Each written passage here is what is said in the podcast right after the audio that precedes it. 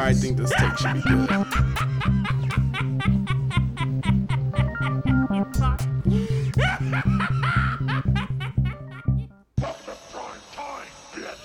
Yo, yo, yo, yo, yo, what it do, everybody? It's your boy Walter Doom back for another episode of Let's Talk About Horror, the podcast where we talk about any and everything related to the genre.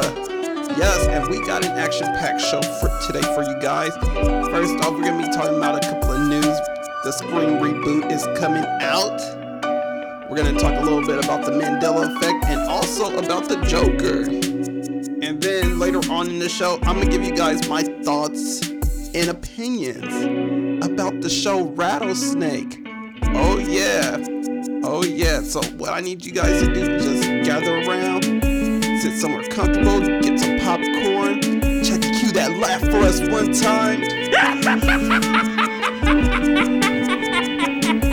Cue those applause. And when I come back, you guys, it will be time to start the show. Oh yeah, oh yeah. Turn those applause off real quick. Um, yeah, glad to be back, you guys. Glad to have you guys with me. All five of you people that are listening right now. Just as long as you guys don't boo me. oh man. I gotta tell you guys one thing before we get into the news right now. I went to Camp Flog Gnaw that weekend where Drake got booed, and man, that shit was fucking crazy. I mean, I don't know what to tell you guys. I was actually there. I was there when it happened. I was there with all the hype and all the excitement and all the preconceived thoughts of like who the secret performer was going to be. And I was there when people were actually enjoying listening to Drake at first, but then were disappointed to realize he was the special performer. All right. So for you guys that don't know what's what I'm talking about, or I mean, you guys should know what I'm talking about if you're really active on the internet, because I know I am. and man, was those Twitter feeds, Instagram posts, they were really rampant full of trolls and just all types of memes that were out. But anyway, for those that don't know and probably just listen to me to get like little news here and there. Um, Tyler the Creator, which is a rapper, part of a collective group called Odd Future, they have their annual carnival called Camp Flog Gnaw. Um, it was at Dodger Stadium, and this year they had like a lot of performers. And this year, like Tyler does every year, he always have a special performer. Now, this special performer is never really, by my understanding, is never really known. I mean, it's a special performer, and usually the special performers he usually brings out are usually just a big surprise for everyone. Um, one year he brought out Kanye West. Another year he brought out, I believe, Kid Cudi. Um, another year he brought out Mac DeMarco, and by my standards of music listening, those are all not bad names to kind of bring out. I like all those artists equally. So this year, Tyler had a special guest lined up that was headlining for his Sunday closing of the of the festival. Everybody had their own idea and agenda, and I saw this literally in Instagram's um, post for the for the festival. Everyone was kind of coming to grips that either Kanye West or Frank Ocean were going to be the special performer. Well, to everybody's detriment, no, it wasn't. What we ended up getting was ASAP Rocky, which was fine. Okay, I mean, that's understandable. ASAP, that's Tyler's boy, you know.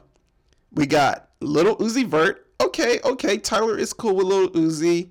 You know, they did their thing on Igor and what have you. Maybe we'll see more collaboration between those two guys. But the biggest surprise of them all was Drake.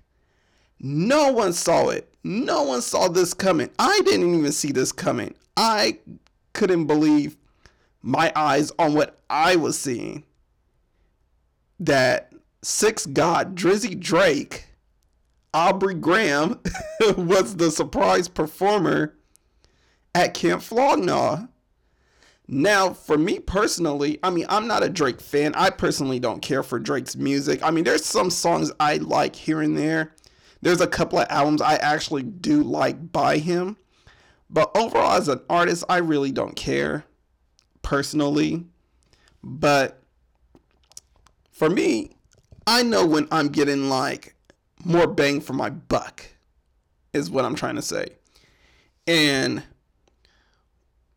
what I saw was we were having a performer who goes for just probably at minimum maybe 300 500 to 2 grand 10 grand to perform on stage.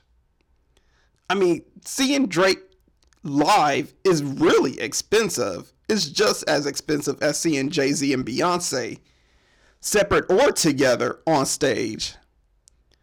So yeah, I mean, I knew what I was getting out of the deal.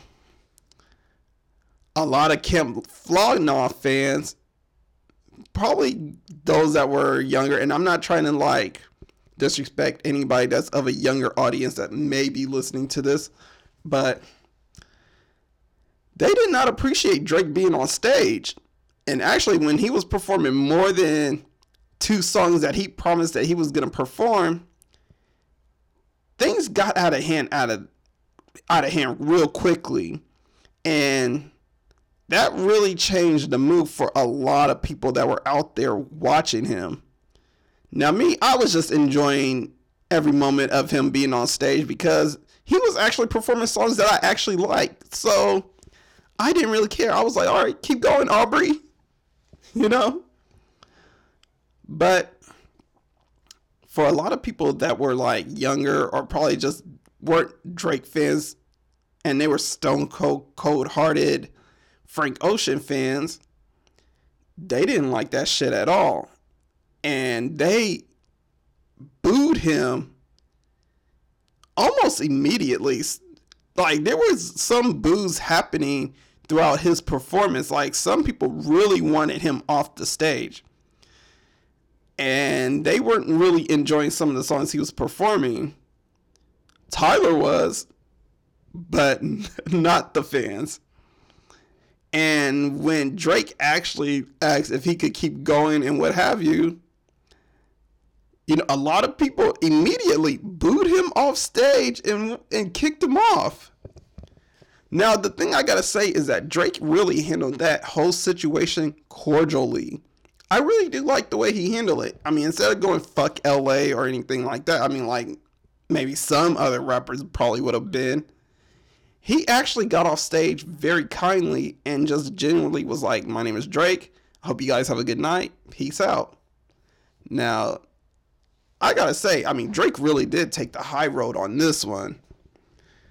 But when people finally realized Frank Ocean was not going to come out at all, oh boy, did things get real nasty real quick. it actually didn't really take, it didn't really get that fast, I should say, where things got nasty, but it really did get to that point where people were really disappointed and they waited out for a very long time, I should say.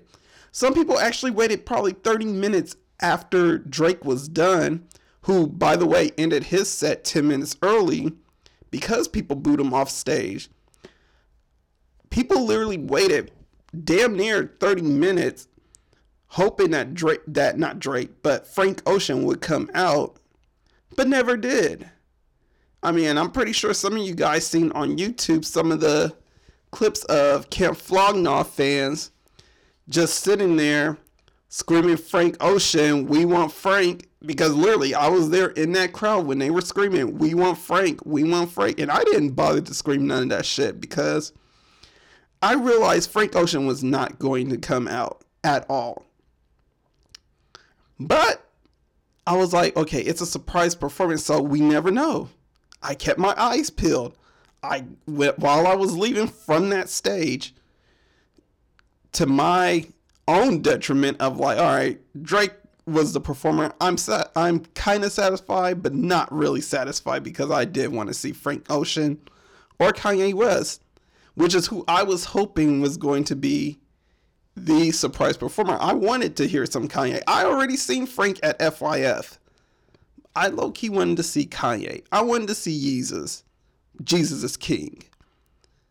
You know, the the Louis Vuitton Don. But instead we saw the sixth God. I'm not tripping, but at the same time, I wanted Kanye. but yeah, me and my friend we we left. I kept looking to the back of the stage, trying to see if anybody was gonna pop out. No one popped out, so I was like, all right, that's pretty much it. You know, they already flashed on the sign saying make go home safely. That's it. They're breaking down the stage. That is it. So I didn't really like stick around for anything else, trying to hope for something different would happen. But apparently, people did stick around and they were singing Frank Ocean songs outside the venue in unison. Now, to me, honestly, I I don't know. I I actually thought it was very pathetic, in my opinion, about a lot of things that was happening during that whole festival. I really thought it was pathetic for the fans to kind of boo Drake. Like this is a superstar artist who goes for a lot, and we paid. Some of us paid from like 300 to 500 bucks just to see him if we didn't buy it on resale, which we could have ended up paying more if you were buying VIP.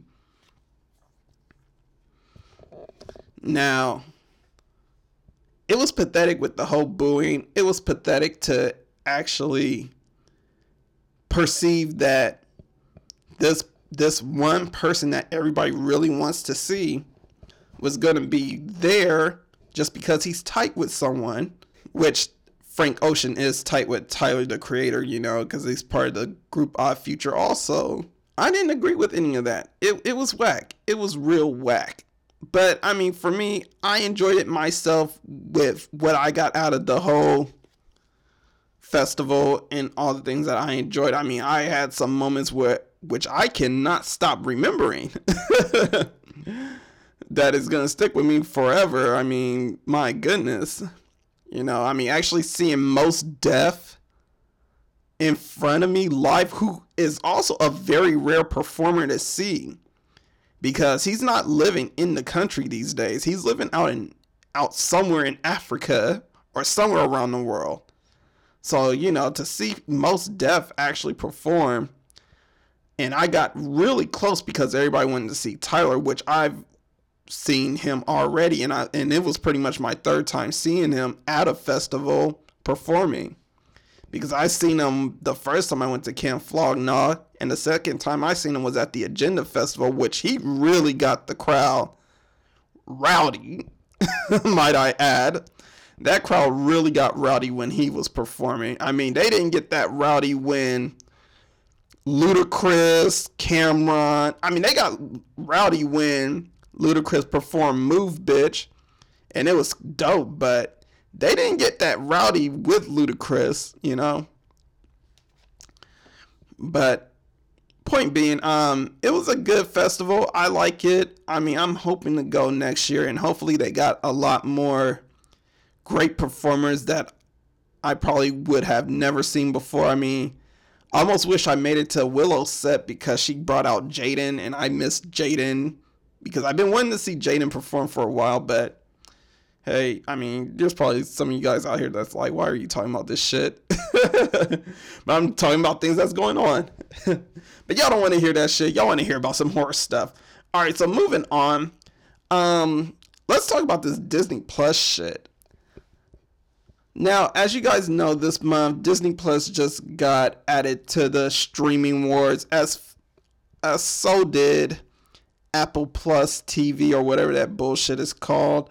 And pretty soon, HBO Max is, will be out and a couple of other streaming services also.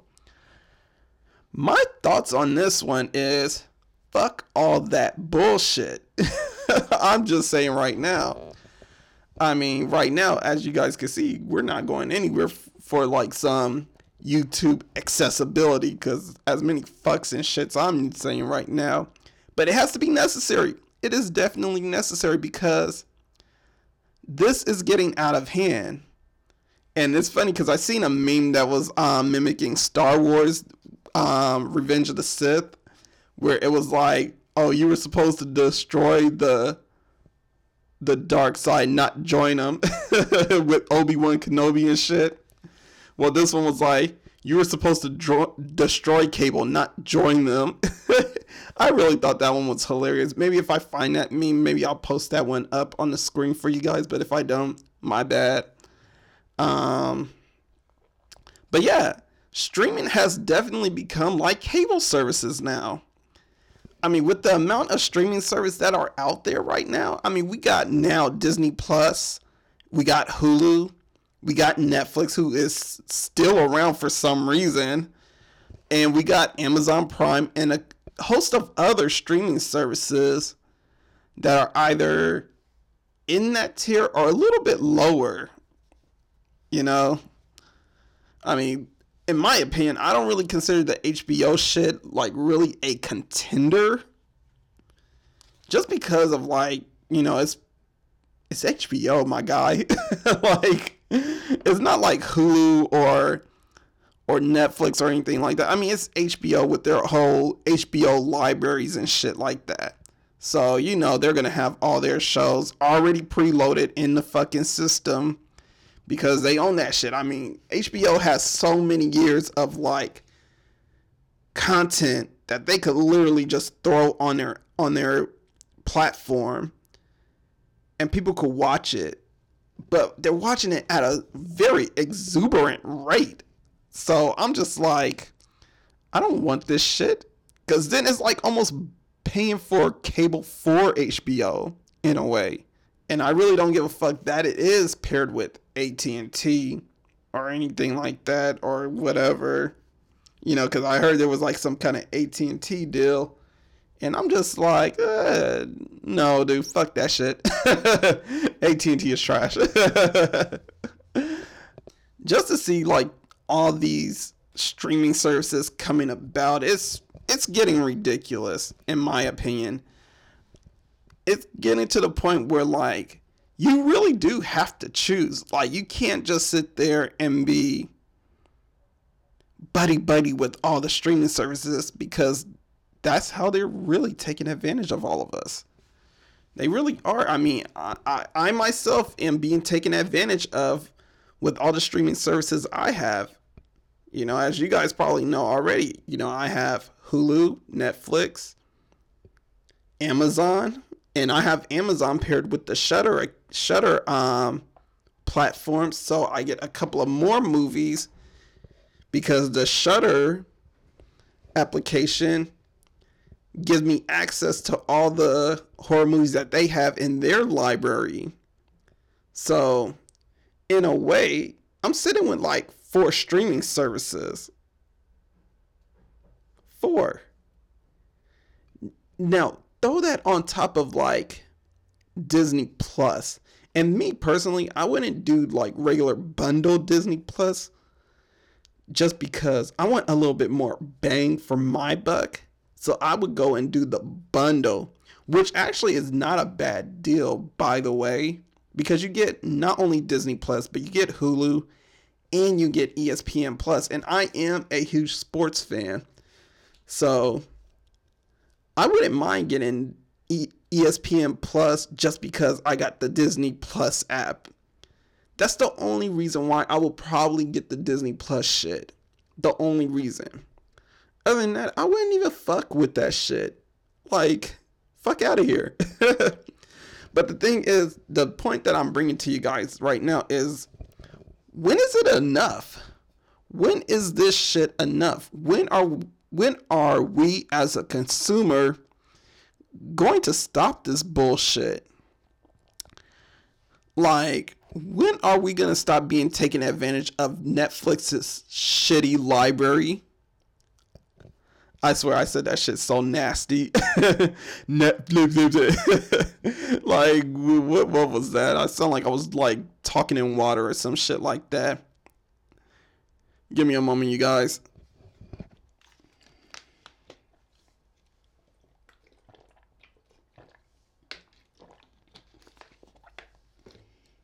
Had to wet the old whistle. oh man. But yeah, when are we going to stop being taken advantage by Netflix's shitty services and library, which they keep raising the price on us for? I don't give a fuck about a new season of Orange is the New Black. I don't give a fuck about House of Cards. I don't. Get that shit out of here. I do like the fact you guys brought Texas Chainsaw Massacre. Old school, 1974, Tobe Hooper, my nigga. Sorry, you guys. Sometimes the black verse, the black person comes out of me, but I am glad you guys brought 1974 Texas Chainsaw Massacre. Hulu, you're cool and all. You need more shit in your fucking library. and I don't mean just like TV shows. I mean, you guys literally need more movies. I mean, you guys are really putting a little bit the brakes on Netflix. You guys are giving them a run for their money. And especially since you guys are offering your services for a slightly cheaper option or almost like the same price if you have the more expensive without ads, which I don't. Just saying, you guys, I don't. I got ads on my shit. but yeah, if you want something like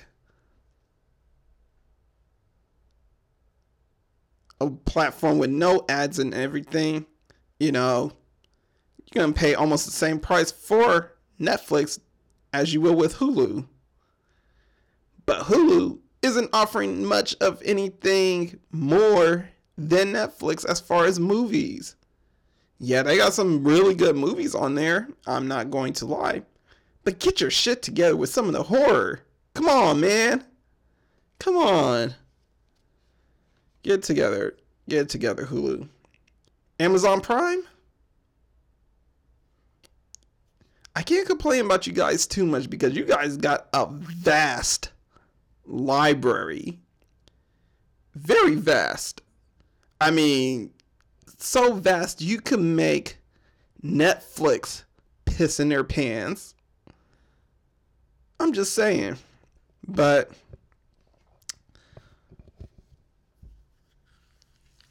can y'all stop teasing me with some of these movies that aren't literally on your platform that I have to pay and buy? What in the actual fuck? Amazon. Can, can, can you not show me shit and tease me? Ooh, you could buy Bliss for $5.99 to watch it for seven days. But after you watch it, it's only available for four hours. What the fuck? like, what the fuck, Amazon? You, you fucking serious? You guys are dicking with me. Like, get that shit together, bro. Like, that shit don't make any sense at all. I'm sorry. I'm sorry for any younger I'm sorry for any younger listeners listening to this. I got a foul mouth if you have not noticed. I mean, if you guys listen to my past podcasts, I mean, I try and clean it up sometimes, but this streaming service shit is really annoying. And you motherfucker, Disney Plus, you motherfuckers, you motherfuckers are the worst. You motherfuckers are killing everything right now. Now, no one was paying attention to HBO's bullshit. No one was paying attention to Showtime's bullshit.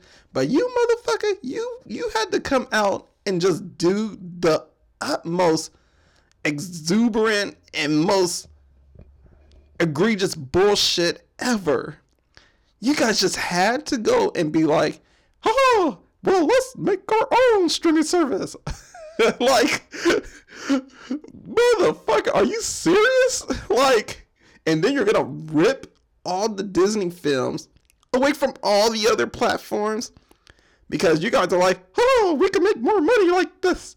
Let's let's rape these motherfuckers for everything they got. Like, what the? Come on now, come on, come on, come on. Like. Fuck you, Mickey. oh, man. Anyway, as you guys probably know, I do not like all the streaming services. So, in closing, as we are closing into the first 30 minutes of the show, fuck this streaming service shit. If I get Disney Plus, you guys, Fuck me. oh man. What's your favorite scary movie? Thank you, Ghostface. Um, now we're gonna move on to the news, you guys. Um, so as you guys probably heard or haven't heard, Scream is returning. Yes, they are going to reboot the series.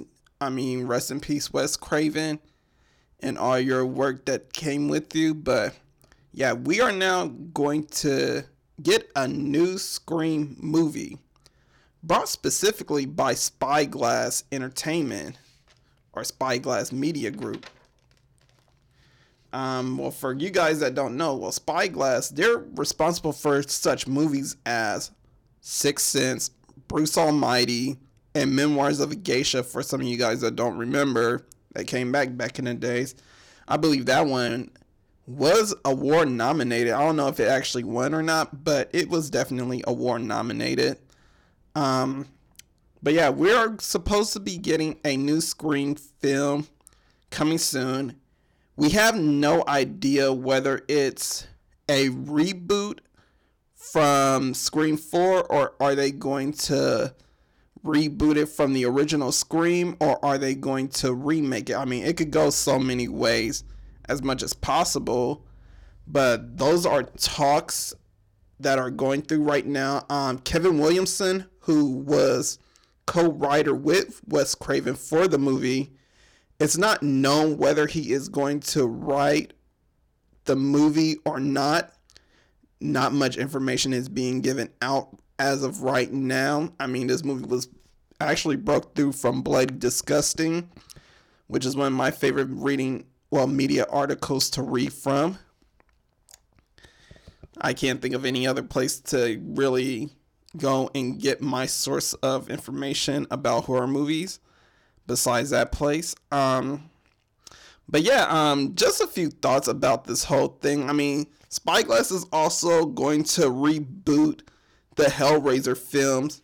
So, because they managed to get ownership or the rights to most of Dimension filmed because they went bankrupt or was in some kind of bankruptcy after the whole Harvey Weinstein fiasco, which drove the some of the media outlets into bankruptcy because nobody wanted to fuck with him.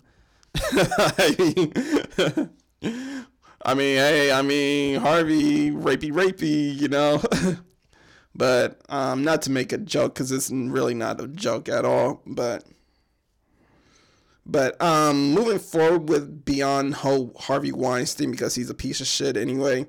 Um, my thoughts about this whole Scream reboot. I mean, I am happy that we are getting some new Scream movies because honestly speaking, those TV shows they did not fulfill what Scream was all about, and the only reason why those shows didn't do as well or was received with well acclaim because I mean, it was on MTV and VH1. I mean, they were very limited on what they could do on screen. And to be honest, I mean, I said this earlier in an earlier podcast, I believe, but if we really wanted like Scream as a television show and we wanted to get the full effects of what Scream Scream is like from the films, we need more of Scream to be on sadly to say like HBO, Showtime, Netflix. I mean Netflix could have picked it up. Hulu, someone someone that could actually let the show be as explicit as it should be. Because honestly speaking, I mean, with it being on MTV or some shit like that, you know, it's very limited. It's very limited on what they could do. They're very limited on what they could say.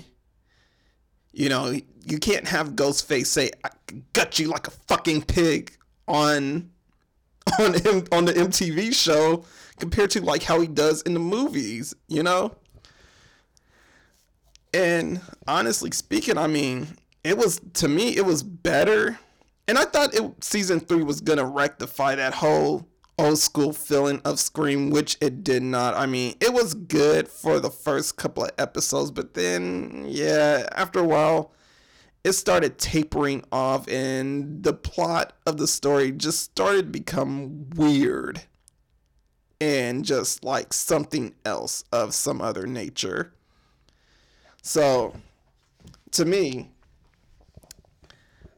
I, I I wasn't feeling the TV show. So I'm glad that we're gonna get a reboot that's that's going to come out and bring back the old school feeling of Scream. Now I'm hoping with this reboot, it doesn't go into Shitsville because we all know back in the days, I mean, not particularly now because re- reboots are becoming a lot more better because we're getting a lot more people that are more passionate about these films involved and they're making way better and sometimes above and beyond films than what we were expecting. I mean, we have it, of course, Suspiria, Child's Play, and soon to be Candyman. And those were really well made films. I mean, especially the It series. And I mean, if you haven't seen It chapter 1 or chapter 2, I mean, I don't know what to tell you right now because you guys are really missing out, especially on chapter 2 to where everything concludes because it really goes to fucking hell in that in that movie. So yeah, I mean, I really could say like, yeah, we are on a good streak of reboots right now, but it could all go to Shitsville.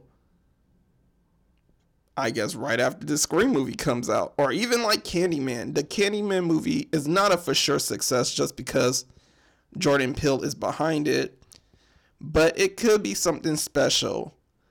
We don't know yet until it comes out next year. We also have the Saw reboot, which is also being produced by Chris Rock. So we don't know whether that one is going to be good or not, also.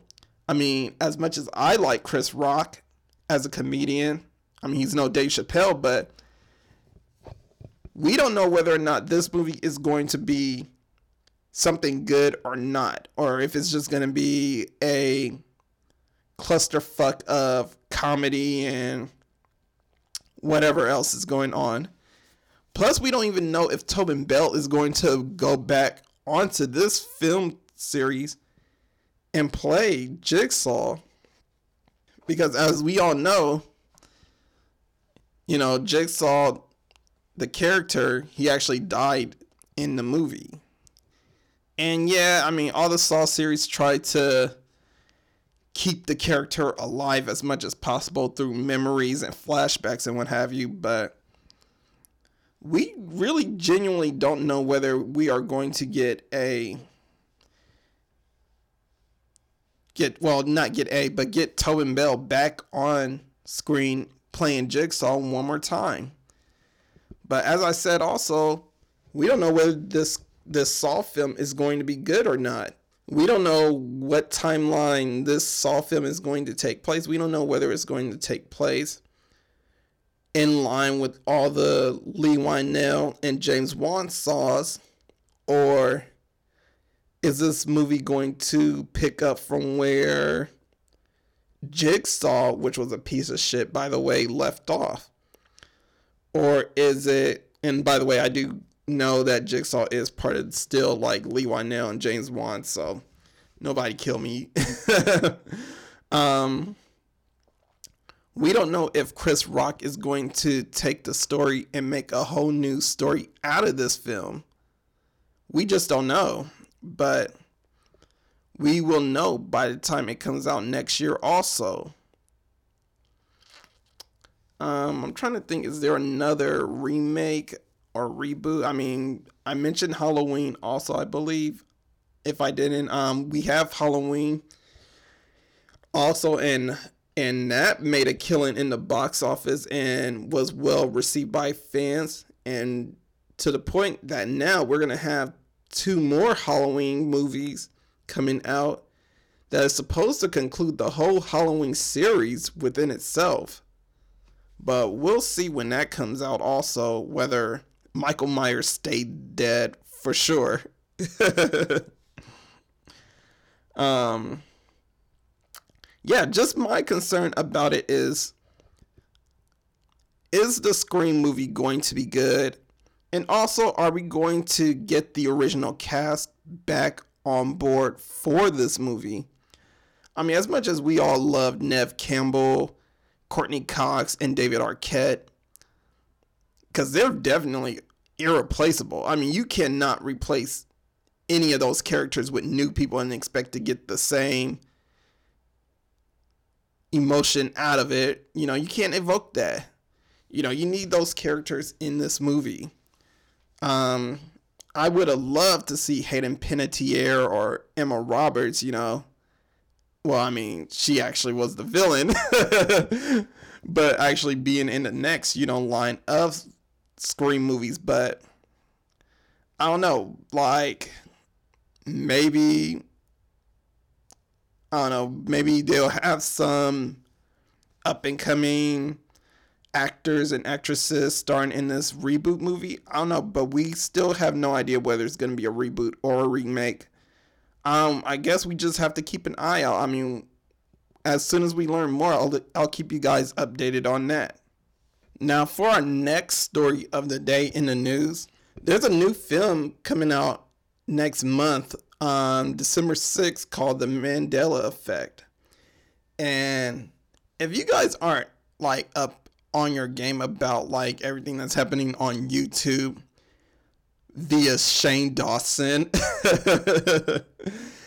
um, this one will really go over you guys' head. So this is this is a new sci-fi film that's supposed to be coming out and it's called the Mandela Effect. And in this movie, um, a guy is starting to mistrust everything that he remembers. He's mistrusting his memories and experience, and he realized him and a collective bunch of people are misremembering a bunch of things. And in this film, he's trying to seek out why is that happening, and he discovers the whole Mandela effect.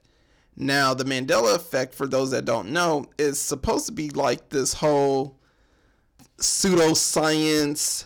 I was about to say mystical, but pseudoscience um, theory that there was a report about Nelson Mandela dying when really the guy was still in prison. But apparently, this news got announced in 1984 or 6 or some shit like that, if I can remember. Um, but turns out Nelson Mandela never died and he was just in prison and he when he got released, you know, no one remembers that there was a news report about him dying. Maybe a select few remember it, but they don't. And it's also like within a whole bunch of other things that are misremembered, like with the with the candy company Kit, Kit Kat. Um, a lot of people don't remember that or it or they do remember I don't know, I forget which one it is, but it it has something to do with like the hyphen. There's supposed to be either a hyphen within Kit Kat or there's not supposed to be a hyphen in Kit Kat. I think it's supposed to be. Hold on, let me look it up real quick. But that was one. Another one is supposed to be the whole Berenstein Bears. But I myself was also somebody that got victim to this because I remember it being called Bernstein Bears. Okay, yeah, yeah, yeah. So a lot of people remember that Kit Kat had a hyphen in between the kit and the cat. But turns out there is no hyphen that's in between. And that's like one of the biggest mind blowns ever. Um, and like I mentioned before, the Bernstein Bears shit, you know, a lot of people um remember the whole the whole family as Bernstein Bears, but as Berenstein Bears and it's just it's just a whole bunch of other theories that are out there that I just don't want to dive into right now.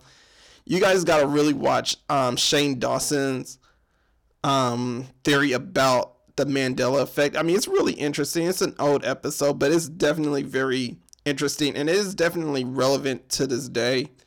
And in the Mandela effect movie, they actually do go over this shit, you know, about like the whole Berenstein shit and all that other shit. I mean, they go over like very popular Mandela effect theories out there. Um, not really much of a horror, I would say, but more of a science fiction type movie. But it's definitely an interesting film to catch because of if you're into like conspiracy theories and stuff like that. This is definitely a movie to check out. I mean, if you're just like moderately piqued interest about um, conspiracies, definitely check this movie out. I mean, I'm kind of interested in it. I don't know if I'm gonna actually watch it because there's a lot of other movies that I haven't watched yet, like The Joker. Which brings us to our next um, news subject. So this past weekend, The Joker just clocked in at one billion dollars worldwide in the box office let's give it applause for that one.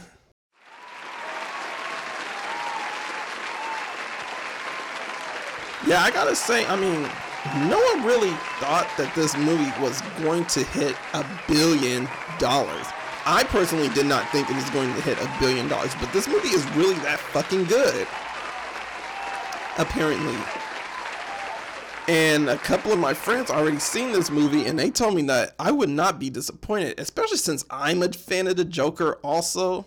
I mean, I'm more of a fan of the Dark Knight Joker than anything else. I mean, I never really was like a big comic book head for the Joker. And honestly speaking, I mean, I always thought the Joker was a joke. Twist of words right there. I'm kind of hard to say a bit, but I always thought that Joker just wasn't really that intimidating personally and and we got to give it more because of the whole way he was portrayed in the Batman animated series um, TV show where he was just portrayed with such a goofy personality. And in other Batman cartoons he was really portrayed in like such a goofy as well as such a goofy figure to where like he wasn't really that intimidating at all to where like you just wasn't like oh my god it's the joker. Ooh he's so scary or anything like that.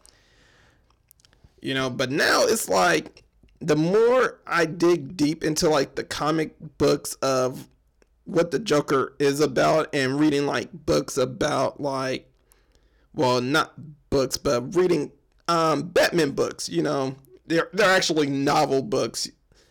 Um, and they have the Joker on there, and just to see how vicious this guy's character was, or is, I should say, and how crazy this guy really is, I'm I am shook. I would have to say I am for one am shook. Like damn, this dude Joker is no joke at all. He is no one to play with. What in the hell? oh man, it, it, it really does make me kind of upset because he was so misrepresented. like in between like the 80s and 90s so much. I mean, to where like no one didn't really care for the Joker like how they do now. But now because like he's being portrayed more in his more vicious form and the way he should be actually originally portrayed, I just feel like sometimes we get a little too burnt out from Joker fatigue.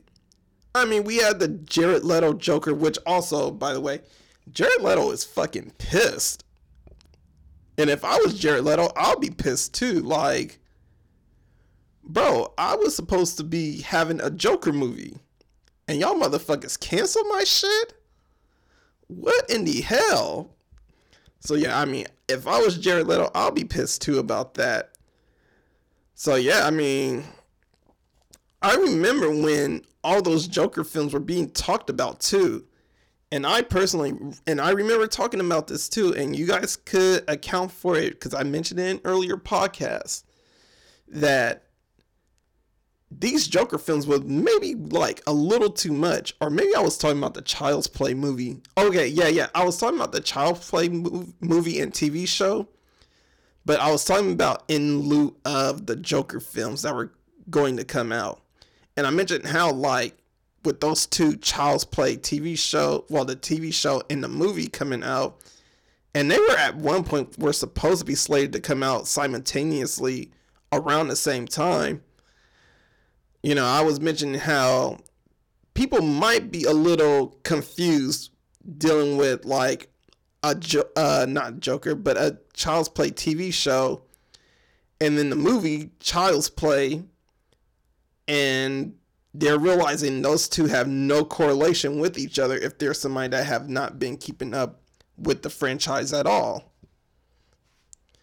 And the same thing goes for the Joker. I mean, one could go and watch the Jared Leto Joker, or not the Jared Leto Joker, but Joaquin Phoenix Joker movie, and think like this other Joker movie that has Jared Leto in there are supposed to be the same thing until they realize, oh wait, why is the Joker looking so different? Why does this look like Suicide Squad Joker? What the fuck is going on? You know. so yeah, I mean, it could be kind of confusing. It could be kind of annoying that these companies would do that type of shit, but at the end of the day, I mean, if the show is good or if the movie is good, I mean, as long as they're a success, I have no issue with it in which the Joker movie was definitely a success. I mean, after all the blunders of like Suicide Squad, Batman v Superman, and Justice League, DC finally came out with a decent film. I mean, I hear Aquaman is really good, Wonder Woman is cool, but this Joker movie is definitely the movie to check out. Now I'm gonna try and check it out as soon as possible. Hopefully before this month is over. If I don't get to see it, um, I'll rub sand in my sad little eyes. Also, I need to buy some sand. okay, if you guys don't watch Archer, I mean that that's where it came from. but I'm going to go ahead and take a break for you guys. And when I come back, we are going to talk about rattlesnake. Okay, that's that was so lame. I got I, if you guys notice, I got way too much energy today. I don't know why. I didn't really sleep like that well, and I'm just up here just like full of energy like I just had like I don't know the best sex of my life or some shit like that. But either way, I'm gonna come back for you guys, and when I come back, I'm gonna talk about rattlesnake, and this will be part of the segment Bird Box or Nah. Red rum, red rum, red rum, red rum, red. All right, you guys. So we are back, and we are back for our segment of Bird Box or Nah. Now, for some of you guys that are unfamiliar with the subject or with this segment, um, in this segment, we decide whether a Netflix film or sometimes an outside Netflix film is worth watching or not. And it's usually a newer film. So as you guys know, I've been watching a lot of 2019 films this month. Um, I told you guys I am going to watch as many films as possible that are on stream, and I am going to rank all of these films in a big ranking system come next month. And I will make a podcast for you guys. I don't know how many podcasts it will be because it's a lot of movies, I, I gotta tell you. But um yeah, I'm going to rank the films and I'm going to give you guys my list of movies that I think are good and which ones are not good so far, or actually that are not so far, but that are good throughout the year. So if I like this film and you guys should watch it, you guys will hear this. Look at this. Isn't it beautiful? Look, Gary, please don't do this. show the baby. Show the baby. No, no, Olivia. You're just so bad. That means you should not bird box it.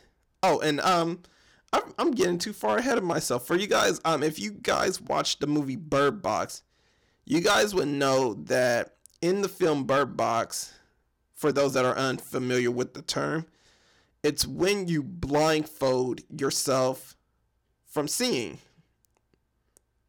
You know, in the film, they blindfold themselves to not see the monster, which was either causing them to either A, commit mass suicide, or B, they praised the monster and they were committing murder, which I have no idea how that was even possible. I, I don't get it. But yeah. Um that is how the segment is going to play. So once again, if you should watch this movie, you will hear this sound. Look at this. Isn't it beautiful? Look, Gary, please don't do this. Show the baby. Show the baby. No, no, no, Olivia. You're just so bad. And if you should not watch this movie, this means you should bird box that shit and you will hear this sound. Listen to me. I'm only going to say this once. Under no circumstance are you allowed to take off your blindfold. Do not take your blindfolds off. Do not. All right, plain and simple. All right, let's get into the shit. All right, so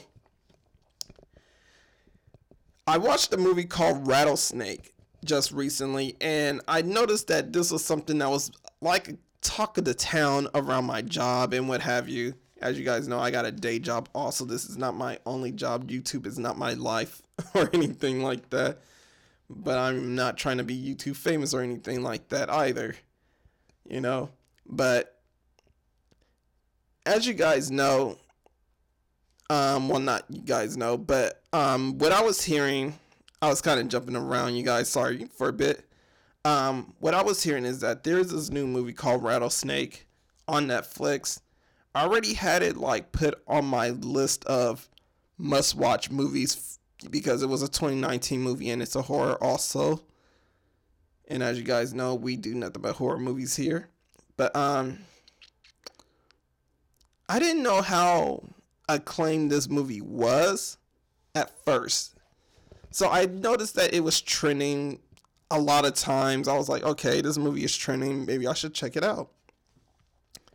So I finally took the day, checked out the movie. And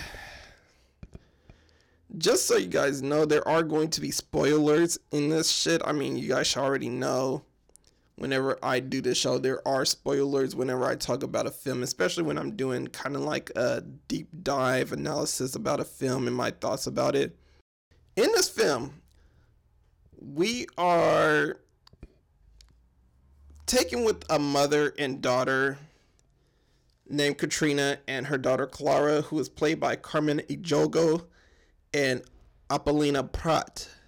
I don't know why I rolled my tongue on that, but I've been watching a lot of Spanish movies, just so you know, you guys. And my goodness, I mean, sometimes I just have to roll my R's, and now it's starting to become like a little bit of a habit. so, yeah, excuse me if I'm rolling my R's in unnecessary situations.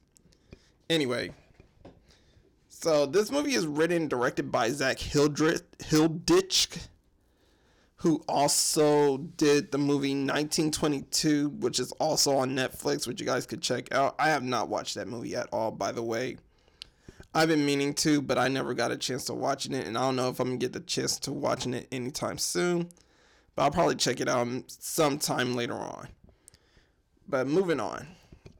So we're taken with this mother and daughter. And what happens is that the daughter, she ends up getting a snake bite after Katrina caught a flat tire out on the road. They're trying to make their way from Phoenix to Oklahoma for whatever reason. I guess they're starting over, what have you. They never really explain why they were starting over. I guess, I don't know, something happened to the husband. And Katrina, she's moving back with her mom. So, for whatever reason, um, they're moving back. They're moving back to her mom's house and they're starting over in Oklahoma. So they catch a flat tire. And during that flat tire situation, while Katrina is trying to change the tire and what have you, Clara is bit by a rattlesnake. Now, we all know like being bit by a rattlesnake, that is like the worst thing in the world for anybody. I mean, for any snake bite that you get, you know. I mean, it's one of the worst that you could get, I should say. So, Katrina, she's trying to find a way to save her daughter. Uh, she managed to find this little trailer out in the middle of nowhere where she is stranded, by the way, where she caught her flat. The woman that lives in the trailer ends up helping helping Katrina out and ends up saving Clara. How we don't know. They don't really show that for us. We just know like she was given some type of remedy and she was saved. So Katrina takes her daughter to the hospital and she is now in urgent care or whatever kind of care ICU, whatever the fuck, and she's just like right now resting and what have you. The doctors don't believe Katrina about what happened because the snake bite that was on Clara ended up vanishing, like it disappeared. So the doctors think Katrina is pretty much like, you know, stressed out, kind of weary, kind of like tired, whatever, from the drive. And by the way, they're stranded in Tulia, Texas, I believe. They were stranded in Texas. So they're stranded in a Texas town trying to make their way to Oklahoma. I know I'm gonna be jumping back and forth, you guys. So so bear with me. Try and keep up. All right. Um, during this time, while they're at the hospital, while Clara is resting, Katrina is visited by a man. And what this man tells her is that she have to kill somebody in return for save for them saving her daughter's life. So basically, her soul was supposed to be taken, but because Katrina wanted to save her soul, which I mean makes no sense at all, um, she had to kill somebody before sun before sundown and everything would be paid in full just like that that is the plot. Now, throughout this story, and I'm gonna be kind of switching off, talking about little bits about the plot and characters also. In this plot, I'm for this movie, it's very simple. The only problem that I have with the plot of this movie is that it just it was it wasn't that good. It wasn't interesting at all. And it, it would be more based on the character Katrina. That's why. I would have to say Katrina was not the most outstanding character in this film at all. She had she had one job.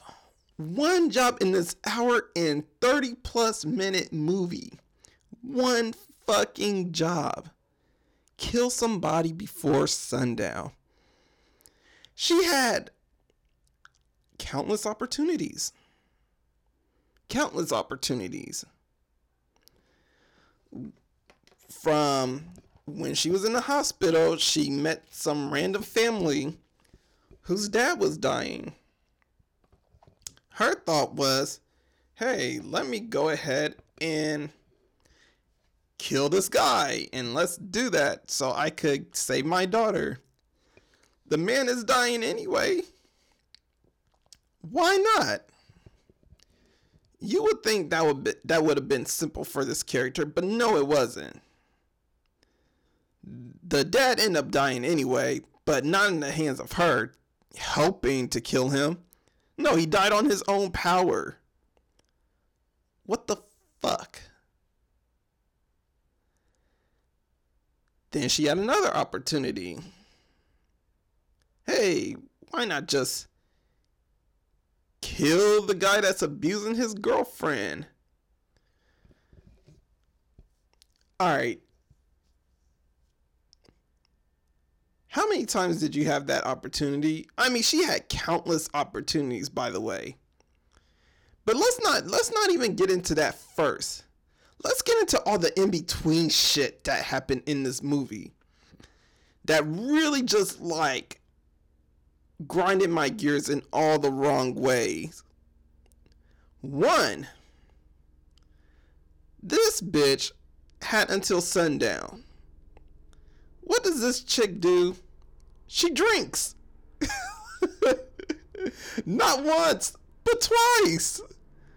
Once before she does her killing at the hospital or tries to attempt to do the killing at the hospital, she's she's plowing down like one of those little drinks in the hotel rooms and all that just to gain some liquid courage to kill somebody. And then two, she's pounding shot after shot after shot after she was unsuccessful at the hospital. She goes to this little bar where she's pounding shot after shot after shot. And she, and she was given a free shot by the bartender at this bar because I guess the bartender could sense the patheticness and unhappiness and disappointment that Katrina was in. Now, this character, I mean, the thing is that there's some context to why she wasn't like killing right away. It's because the character Katrina, she they already tried to establish in the beginning of the film that we don't hurt people. She is somebody that's a big peacemaker. She doesn't believe in like any type of violence at all, and that's okay. That is okay. But sometimes the most peaceful of people can be the most violent people also. I mean, Ted Bundy. My God, that guy seemed like he was very non threatening, did he? And look what he was doing. I mean, he was one of the most sadistic serial killers in America. John Wayne Gacy dressed up as a clown at kids' parties. What did he do?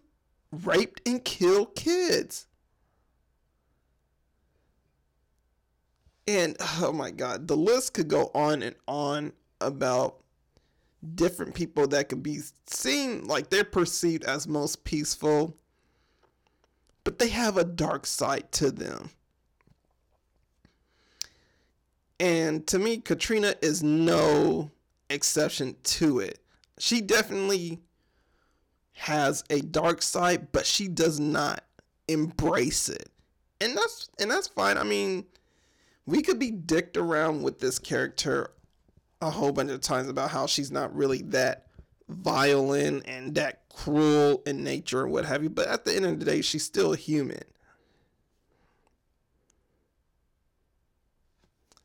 So yeah, I mean that really grinded my gears about her. I mean, she even listens to a podcast about how like driven to the edge of desperation, we all have to give into our violent side or our fight and flight mode. Which is kind of like some symbolism of foreshadowing to the film and what have you, but at the same time, I mean, it's like we have this character who still is like, we shall not hurt humans. I mean, her daughter, Clara, if she was in Katrina's shoes, she would have been killed somebody in the first 10 minutes of the movie. as soon as that kind of situation was brought up, because she fucked somebody up at school that was making faces at her so yeah, I mean, and she said it herself that that girl had it coming. She had it coming. Well, didn't Billy have it coming? Katrina when he was beating up on Abby? Oh yeah. As I mentioned before, there was a guy that was beating up on his girlfriend, and it's known around this around the town that he's doing that especially with the bartender, mainly the bartender. The bartender knows that this man is beating up on his girl. So, you would think as a woman, this would be enough for her to want to just kill the motherfucker. But it wasn't. She stalled out so many times this bitch has so many opportunities. It was like, what are you doing? like, killed the guy already. and sorry, you guys. I mean, for those that are probably listening to this, I know I'm probably like addressing her as the B word way too many times, but I mean, in a way, this is kind of like how how some of us talk. But I mean, just it's all in jokes. I I really mean no offense by it. But to me, I'm just like, what is this woman doing? Why hasn't she killed this guy yet? She had an opportunity to kill him at his house when he was in the shower. I mean, she could have shot him while he was butt ass naked trying to get a towel. Simple and plain. He wouldn't have seen it coming. Second time she could have killed him. Still in his house when he was sitting there with a smile on his face. By the way, what kind of acting was that? Like, Billy, you're supposed to be scared, Billy. You you're staring down with a woman with a gun in your face, Billy. How you just gonna smile and just sit there so calmly and just like follow her instructions. There was no fear on your face, Billy. None. Billy, now you're scared. Now you're scared once when you get to the mountains. She's telling you to get out the truck. And now you're scared, Billy. Before you were just smirking with a smile on your face. Like, I got my beer. This woman is holding a gun to my face. She's trying to kill me, but I'm taking all of this as a joke. Come on, Billy. Come on. Come on, Billy. Come on. What kind of acting is that, Billy? At first you weren't scared. Now you're scared. Which one is it, Billy? Because you're confusing the shit out of me. Come on, Billy. Come on. But anyway, coming back to when she had a gun in his face at his house, she could have shot him there. Sun was still out. She could have shot him once when they got to the mountains and she told him to stop. She couldn't she could have shot him without telling him to stop. I mean, yeah, probably it would have just fucked up everything. The car still would have been in motion because she's in the back seat. But She could have told him, stop the car right here. Quick trigger, boom.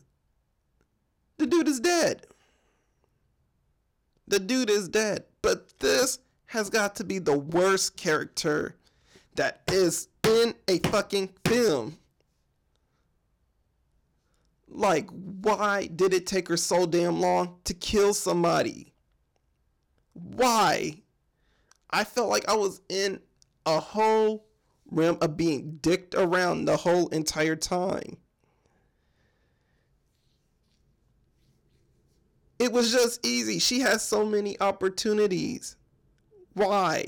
Like the character within itself was frustrating. What made it even more frustrating is when she did research and she found all those people that were telling her, "Hey, Katrina, you need to do this shit before sundown." Like those motherfuckers was telling her too. They were warning her, and they weren't gonna hurt her at all. They were gonna hurt her daughter.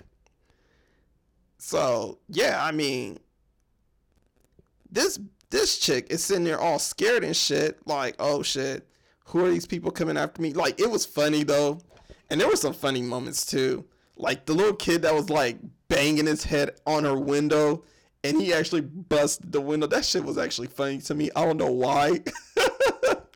Sometimes kids kids in horror movies do funny shit. Like in Pet Sematary with like the kid.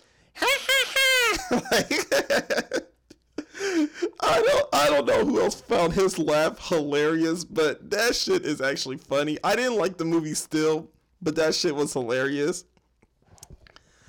But they could be annoying like the kid in Babadook. Oh my god, that fucking kid was so annoying. I was just like, Babadook, please take t- please take this kid. I need a new one anyway. but that was a horrible film within itself. I mean, but we'll talk about that another time. Or actually, I did talk about that another time. You guys just need to check that one out. But uh, yeah, that shit was funny. And then the that same scene. I mean, she fell out of her car. And she almost got her head smashed. Like, she almost got killed. And it was funny with the dude. He was like, Oh my god, lady, I almost ended you. and then when he was like, when she ran away, he was like, fucking bath salts, man. That shit was so hilarious. One, I'm just wondering, like, who the fuck is still doing bath salts? That was like such a 2012 thing. 2012, 2013.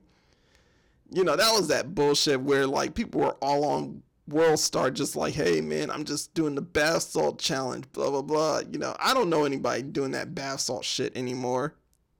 You know. Or well, not to say I knew people doing it. I'm just saying like I don't know how popular this shit is right now. You know, who the hell is recre- recreationally using bath salt? That's like a what the fuck moment. but um yeah, that was funny. That was one. Two, I'm sitting there like, what year is this? oh man, like like that that has got to be the funniest shit ever. Just just to even bring up. Like, man. Like usually people would say fucking Tide Pods or you know some other bullshit that people are doing on the internet, but bath salts, my dude. That's funny. But yeah, that was like the one funny moment in this film that I really liked. Um, there's not much that I could really say I liked about this film. Honestly speaking, I mean, there's really not much I could say about this film that I really like between the horrible script writing, story, the horrible plot of the story, and just the overall characters. Like, I really did not like the characters at all. Mainly Katrina. She was probably the worst one of them all.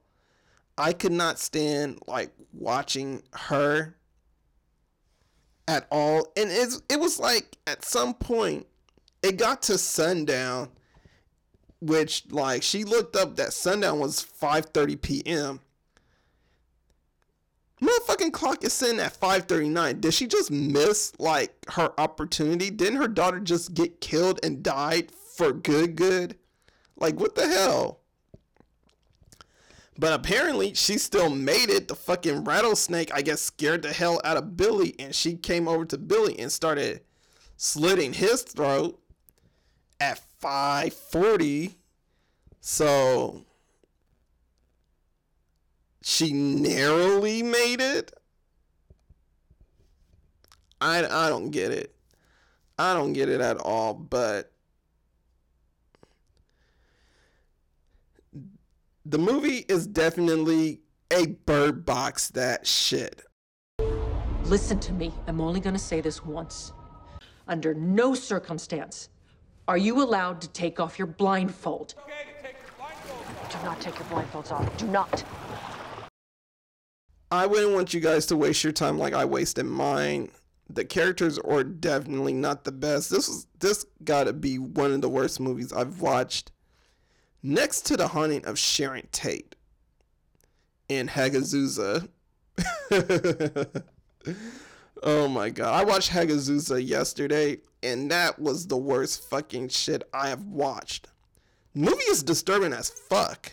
Very disturbing. I mean, each scene is like something new is like an oh shit moment. But the thing about this movie is that has no motivation, it has no plot, it has no real story. It has no real story that makes you want to watch this movie. Like, what's the plot? What is her goal? Like, what is she trying to achieve? Like, it's missing like the fundamental points of why we want to watch a character in a movie. And that character, Albrun, I believe that was her name, had no had no fucking motivation. Like what the fuck? So Bird Box that shit too. Even though it's on fucking Amazon. but yeah. Anyway, you guys, I will be right back. And as you guys know, I got your outro, which is usually a meme of the week and a must watch movie of the week, which I did not mention, you guys, in the intro. So, yeah, if you guys caught that, I'm sorry. but I will be right back. Wendy. Darling, light of my life. I'm not gonna hurt you. You didn't let me finish my sentence. I said, I'm not gonna hurt you. I'm just gonna bash your brains in. I'm gonna bash them right the fuck in. Yo, yo, yo, we are back, guys. We are back with the outro. And as you guys know, we always got a must watch movie of the week and a meme of the week. So let's start with the meme of the week. So the meme of the week is of Leatherface, and we have another Buffalo Bill reference.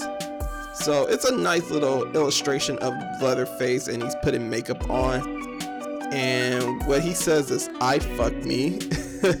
and I actually thought it was a really dope meme because it just reminded me again once of Silence of the Lamb dealing with Buffalo Bill and everything and you guys know already how much I really do kind of like those scenes with Buffalo Bill and everything. But moving forward, our must watch movie of the week is The Green Inferno. So this movie came out in 2013. It is an Eli Roth movie starring Lorenz, Lorenza Izzo, Sky Ferreira, who plays a very hilarious character in the film, and Aaron Burns, who ends up getting killed in the most vicious way possible. And if you guys are into like movies like Cannibal Holocaust or Cannibal Ferox or anything like that, or any kind of like the cannibal films, this is one of those movies that are just like one of those films that pay homage to those. It's like the film of films, you know? And in this film, a group of college students that are part of an activist group, they are protesting in the Peruvian Amazon dealing with like some I guess you want to say like destruction of the Amazon rainforest and what have you. And what happens is that after they were successful with their little activism stunt, which ends up being a publicity stunt, their plane crashed in the middle of the Amazon and they end up getting abducted by a cannibalistic tribe. And while they are held hostage by this tribe, they are trying to figure out a way to escape and serve or survive from the cannibalistic tribe and their vicious ways. Um, I actually, if you guys been watching my bargain bin um, collection, I bought this movie at Amoeba for a very decent price, actually, when I found it. So you guys know I already own this film, so I've already watched this once before, but just to see it now on Netflix really drew my interest into the movie even more. And just to see it now actually on here, and you guys can actually check it out, I would advise you guys to definitely check it out if you're not too grossed out by like seeing body parts getting cut off or anything like that. If you're somebody that's very squeamish to like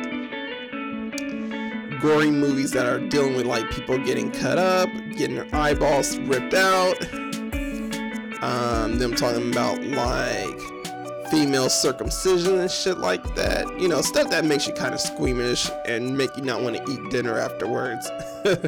I would advise you guys not to watch this film and maybe watch something a little bit more light-hearted, like Nightmare Before Christmas. But other than that, I mean, I am signing out for today.